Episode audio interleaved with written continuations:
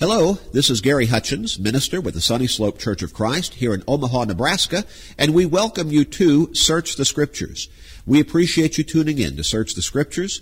We hope that you are doing so every day at this time.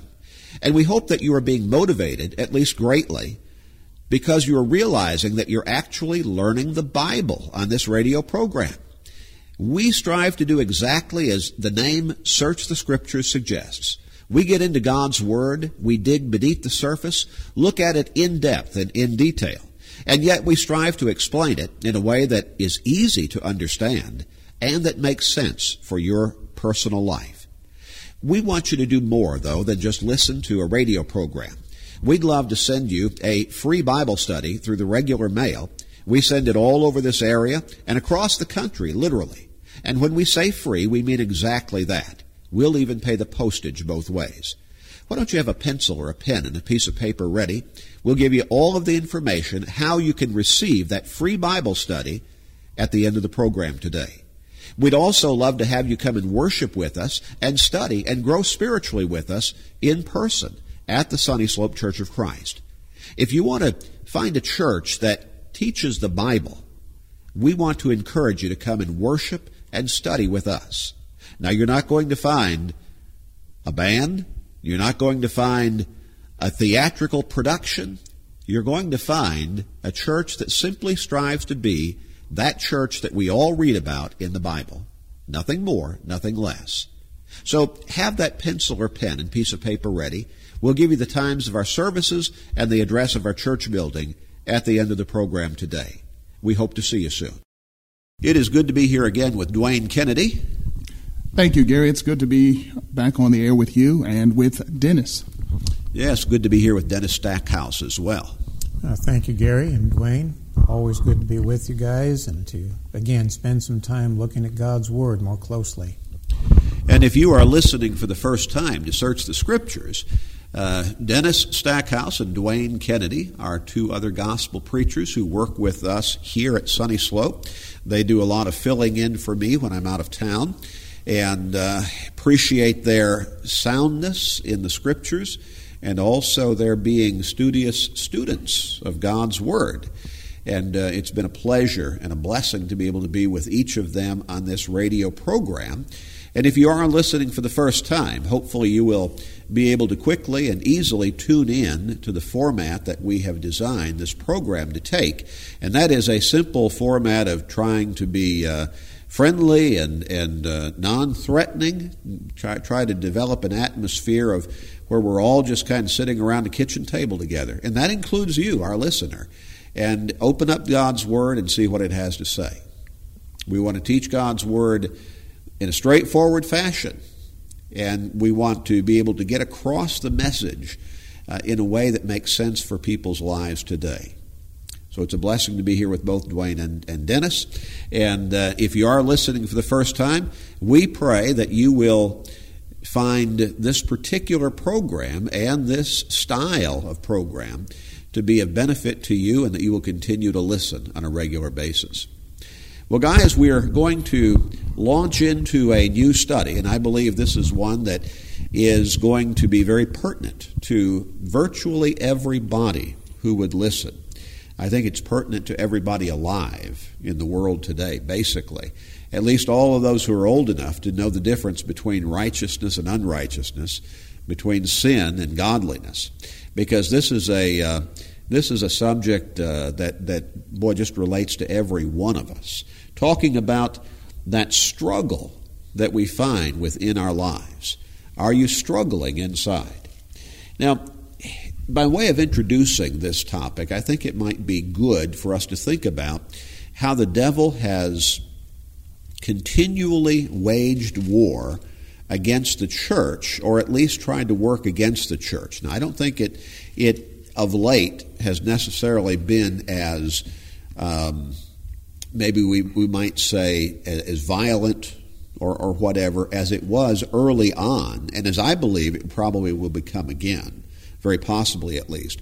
But the devil has always stood against the church and tried to bring her down since the very first day of its existence, hasn't he? Oh, that's right, Gary. And, uh, you know, you talk about I believe you're right that we, in this country at least, don't face the violence that we can read about in the scriptures. But I'm reminded there are other places in this world where people literally put their lives on the line to be called Christian. Oh, that's right. That's right.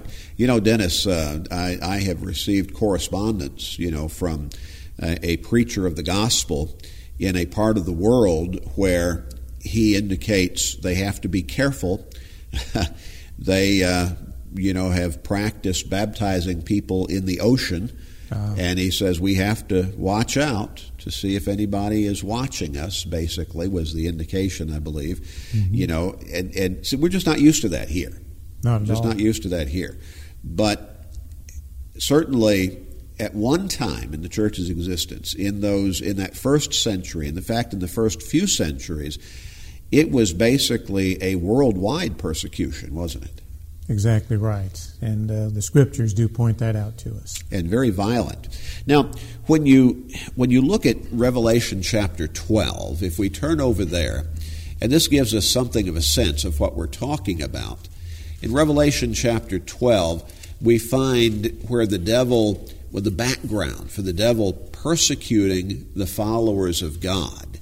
Um, Dwayne, how about reading the first few verses there in Revelation chapter 12? We're not going to spend a great deal of time here because we could really get caught up in this uh, very symbolic language, and, and this is very rich imagery here. And we really want to get to that personal struggle within each of us. But this kind of, I think, helps sort of establish the, the concept for us. How about reading the first few verses there? Now a great sign appeared in heaven a woman clothed with the sun, with the moon under her feet, and on her head a garland of twelve stars. Then, being with child, she cried out in labor and in pain to give birth.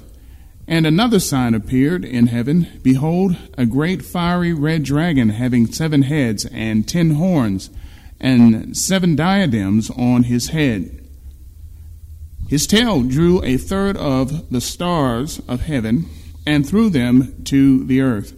And the dragon stood before the woman who was ready to give birth to devour her child as soon as it was born. She bore a man, a male child, who was to rule all nations with a rod of iron. Another child was caught up to God and his throne. Then the woman fled into the wilderness where she has a place prepared by God that they should feed her there 1,260 days. Now, Dwayne, the woman here, and again, this is very vivid uh, apocalyptic literature, as it would be technically called, but very symbolic. But I, I think what we're to understand here is this woman represents the followers of God and, and as she's introduced here, we might think of her as the followers of God in Old Testament times. But then, as she is about to give birth to that child, of course, this would be the Christ child, and he would be coming as the Savior, and he would be coming to establish the New Testament church, and there would be a transition from Old Testament times to New Testament times. Now, notice that there's another there's another character introduced in verse 3 when it talks about this great fiery red dragon having seven heads and ten horns and seven diadems in his head. Now, don't get all caught up right now in, in the seven heads and ten horns and the seven diadems, but we're talking about a powerful force here, and this would be the devil himself. And I think what we're seeing here when it says in verse 4 that his tail drew, drew would indicate drawing to him, I believe, a third of the stars of heaven and threw them to the earth. And then the dragon stood before the woman who was ready to give birth to devour her child as soon as it was born. I believe we're talking about war in heaven, pre historical war, as far as human is eh, humanity is concerned. Before God ever created mankind upon this earth, I think we're looking back to that time, before that.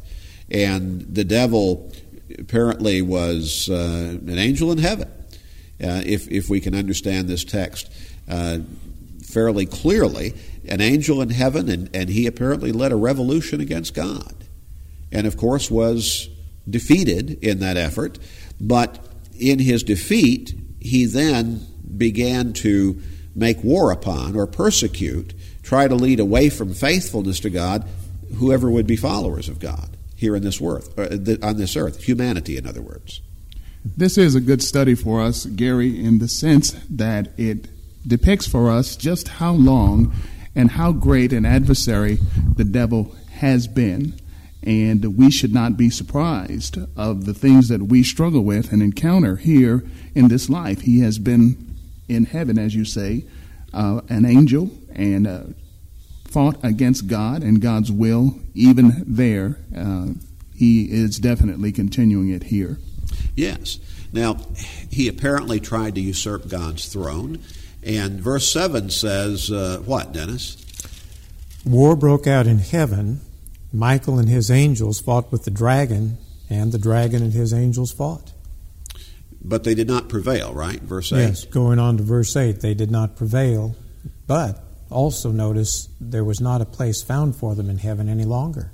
So they apparently had had a place in heaven. And that, that's what gives us the indication that this was a revolution and uh, that they had been angels, but the devil was trying to lead a following and, and apparently usurp God's throne. Now, what happens to the devil and those, those angels who followed him in verse 9? Well, we're told there that the great dragon was cast out. He was cast to the earth, and his angels were also cast out with him. Now, notice he's described in the middle of verse 9 as who deceives the whole world. Yeah, right. Uh, they, and actually, uh, the serpent is identified as the devil and Satan, and then, as you indicate, who deceives the whole world, which is certainly the devil's very nature. Yeah, so we, we have no question about who this dragon is. Not at That's all. That's introduced in the first few, in verse three of chapter twelve, and it, it's the devil. And here, you know, the devil and Satan, both both com- most common terms used to refer to him, and uh, he's cast out, and the earth now is his realm of influence. He, he does his work here now. No longer does he have any place in heaven. That's that's he's kicked out and those angels who had followed him, they're kicked out also. But he has not lost his ability to do something, to, to try to influence evil. And so now he tries to influence evil upon this earth. As the deceiver, I, I think, as we're told there in verse 9, which seems to be his number one tool or number one weapon, so to speak. Yes, yes. Now, if we read through the rest of chapter 12, and, and it gets a little bit more uh, difficult just because of the symbolic language there.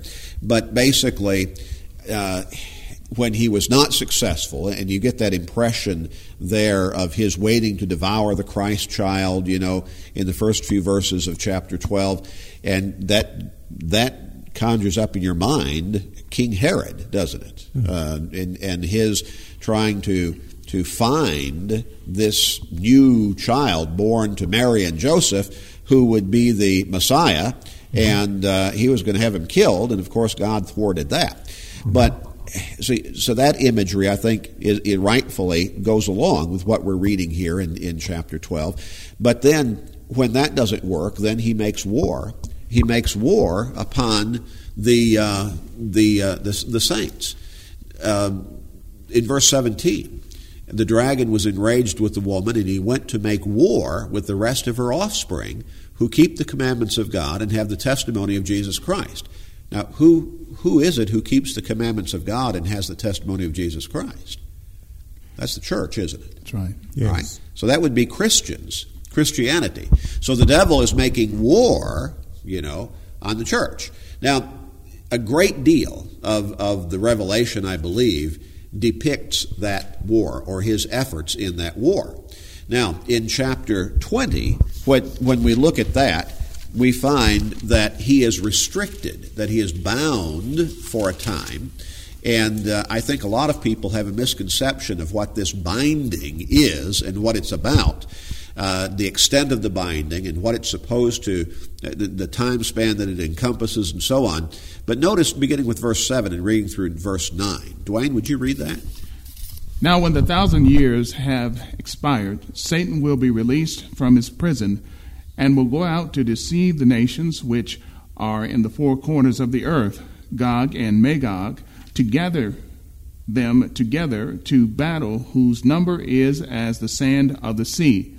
They went up on the breadth of the earth and surrounded the camp of the saints and the beloved city, and fire came down from God out of heaven and devoured them. Now, there's the, as soon as the devil is released after this thousand years, he goes out to deceive the nations. He gathers Gog and Magog. Now, these would have been traditional enemies of God's people going back to Old Testament times, and I think they're just used symbolically here in reference to the enemies of God's people. Uh, and, and he gathers them to battle, and what do they do? They, they encompass or they surround the camp of the saints. Well, who would the saints be again? The church. And so I think what we're looking at here in, in Revelation 20, verses 7 through 9, is the foretelling of another worldwide persecution, basically against the church. Probably toward the end of times, if I'm understanding it correctly. Now, this comes at the end of this period of a thousand years of the devil being bound. But now, a lot of people they say this this thousand years where the devil is going to be bound. Well, that's going to be a time of uh, peace, I guess, and uh, spiritual opportunity, you know, and and uh, God, you know, a lot of people are going to be converted to Christ and so on. Well, if you go back to the beginning of chapter 20, that, that picture is not portrayed there. Notice, what, what does it say there? Um, Dennis, how about reading verses 1 through uh, 3 there in, in chapter 20? Okay. Then I saw an angel coming down from heaven, having the key to the bottomless pit and a great chain in his hand. He laid hold of the dragon, that serpent of old, who is the devil and Satan, and bound him for a thousand years. And he cast him into the bottomless pit, and shut him up, and set a seal on him, so that he should deceive the nations no more till the thousand years were finished. But after these things he must be released for a little while. Now, the only binding or restriction that's put on the devil during that thousand years of being bound that is portrayed there is that he cannot deceive the nations any longer. Now, a lot of people would say, well, yeah, that's right. He no more temptation. That's not what it says. No.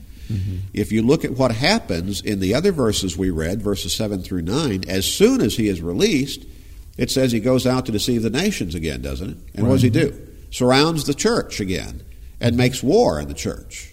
Mm-hmm. And I think that's, that's to depict that worldwide persecution that he had been restricted from pursuing in the first few verses of chapter 20 during this thousand years of binding. Now, again, a great deal of the book of Revelation portrays his war against the church using the government and the military might of Rome as his agents in making that war. Now, ultimately, we know historically Rome fell. I think the, the book of Revelation tells us why. Because they made war in the church and they would not repent from it. And so God brought down Rome. He would not let Rome bring down the church. And if you if if we had the time to go through the rest of chapter 20 here in, in the Revelation, we'd find that when the devil does get out of this restriction and he does go back and makes war in the church again, God stops him again. Now, the point being God will not let the church be brought down from without. Mm-hmm. I think that's a principle that we can hang our hats on. Now, how does the devil then beat the church? How does he destroy the church? He has to do an inside job. That's right. And there's where we find these the letters to the seven churches in chapters 2 and 3 of the book of Revelation there we find, and it's interesting that we find in five of these congregations to whom these seven letters are written, there's a warning you better repent. Dwayne, what does it say there in uh, Revelation chapter 2 and um, let's let's look at verse uh, beginning with verse four. What does it say? Nevertheless, I have this against you, that you have left your first love. Remember, therefore, from where you have fallen, repent, and do the first works, or else I will come to you quickly and remove your lampstand from its place, unless you repent. Now, twice the church at Ephesus is told there, you better repent. Exactly. Uh, Dennis, what about the church at Pergamos in chapter 2? And uh, what does he say in verse 16? Repent, or else I will come to you quickly and will fight against them with the sword of my mouth. All right, so that congregation is told you better repent. Now, now why in both of these cases? Because there's sin in the, in the, in the camp. Now, the devil was making war from the outside against the church, but here what we see is he's on the inside of these congregations doing an inside job. Well, what about the next one there, the church at Thyatira? And uh, where, where, uh, what if we read here, beginning with verse uh, 21, and read also verse 22? And I gave her time to repent of her sexual immorality, and she did not repent. Indeed, I will cast her into a sick bed, and those who commit adultery with her into great tribulation, unless they repent of their deeds. All right, now, uh, again, a congregation that's got sin within, and the devil's working on that congregation and, and bringing it down from the inside out. What about chapter 3 and verse 3 in the letter to the church at Sardis? Remember, therefore, how you have received and heard. Hold fast and repent. Therefore, if you will not watch, I will come upon you as a thief, and you will not know what hour I will come upon you. Once again, then, that congregation also is warned you better repent. You better repent. Mm-hmm. Right? Now, we also read similarly at the church at Laodicea in verse 15 of chapter 3. I know your works, that you are neither cold nor hot. I could wish that you were cold or hot. So then, because you are lukewarm and neither cold nor hot, I will vomit you or spew you out of my mouth. So, five of these congregations, five of the seven, the devil's on the inside, and he's doing an inside job. He's working on them from the inside out. Now, Dennis, I believe that's the only way the devil can beat the church. The only way the devil can, can bring the church down is to get on the inside and work through the members of the individual congregations. I think that's right, Gary. And uh, I was thinking about uh, what you'd mentioned earlier that indeed God will not allow outside forces to overcome the church. And it reminded me of something that Jesus said in Matthew chapter 16 as he was speaking with Peter. And uh, the statement I was uh, thinking about is actually in verse 18, uh, where following a confession that Peter made to Jesus, our Lord said, And I also say to you that you are Peter, and on this rock I will build my church, and the gates of Hades shall not prevail against it. I think, again, another very clear indication that, as you mentioned, no outside force is going to overcome the church. It, it has to be an inside job. And the only way the devil can get on the inside of the church is when the individual members let him into their lives. That's right, Gary. Stop following the will of God. Allow division and strife to become the main focus and work of the church. As we looked at in previous studies here on this program, a kingdom divided against itself cannot stand. That's correct. And in some cases, it'll just be individual members who let the devil into their lives and they start living lives of unrighteousness. And that can spread. And there's that leaven that the Apostle Paul warned about in 1 Corinthians chapter 5 to the church at Corinth. You got to purge out this leaven. You cannot let sin stay within the church because it will have that spreading effect and affect more and more members and a larger, larger segment of the congregation. Now, that leads us up to what we really want to focus on beginning tomorrow, and that is the struggle within ourselves. We, we kind of laid groundwork here to set the principle, but what we really want to talk about how, how do you deal with the devil trying to get inside your life personally? And how do you deal with that struggle within yourself to stay faithful to God when the devil is always out there trying to get in, trying to pull you away from God? So we'll stop here and come back to this next time. If you'd like to study these matters more fully, right from the Bible, in the privacy of your own home, then contact us and request that free Bible study that we talked about earlier. You can receive it simply by writing to us at Sunny Slope Church of Christ, 3606 North 108th Street, Omaha, Nebraska 68164. Sunny Slope Church of Christ, 3606 North 108th Street, Omaha, Nebraska 68164. You can phone us at 402 498 8397. 402 498 8397. You can email us at Sunnyslope, all one word, S U N N Y S L O P E, at Church of Christ, again, all one word, Sunnyslope at churchofchrist.com. You can visit us on the web at www.churchofchrist.com. www.churchofchrist.com. Click on the email link and you can make your request that way. And again, this study is absolutely free. We'll even pay the postage both ways. You can also receive a copy of today's lesson on CD, also for free, and again, we'll pay the postage. Now, we'd love to have you do more, though, than just listen to this program, and even to receive that Bible study. We'd love to have you come and worship and study and grow spiritually with us in person at the Sunny Slope Church of Christ. We'd love to meet you and get, let you get to meet us and observe a church that is simply trying to be the church of the Bible. Nothing more, nothing less. A church where you can really come and learn God's Word. Bible classes begin every Sunday morning at 9:30. Classes for virtually all ages, and all ages really do study the Bible. Followed by worship at 10:30 each Sunday morning. Sunday evening worship begins at 6 o'clock each Sunday evening. And right in the middle of the week, a good time to stop and get your spiritual batteries recharged in the midst of all the busyness of what we do every week.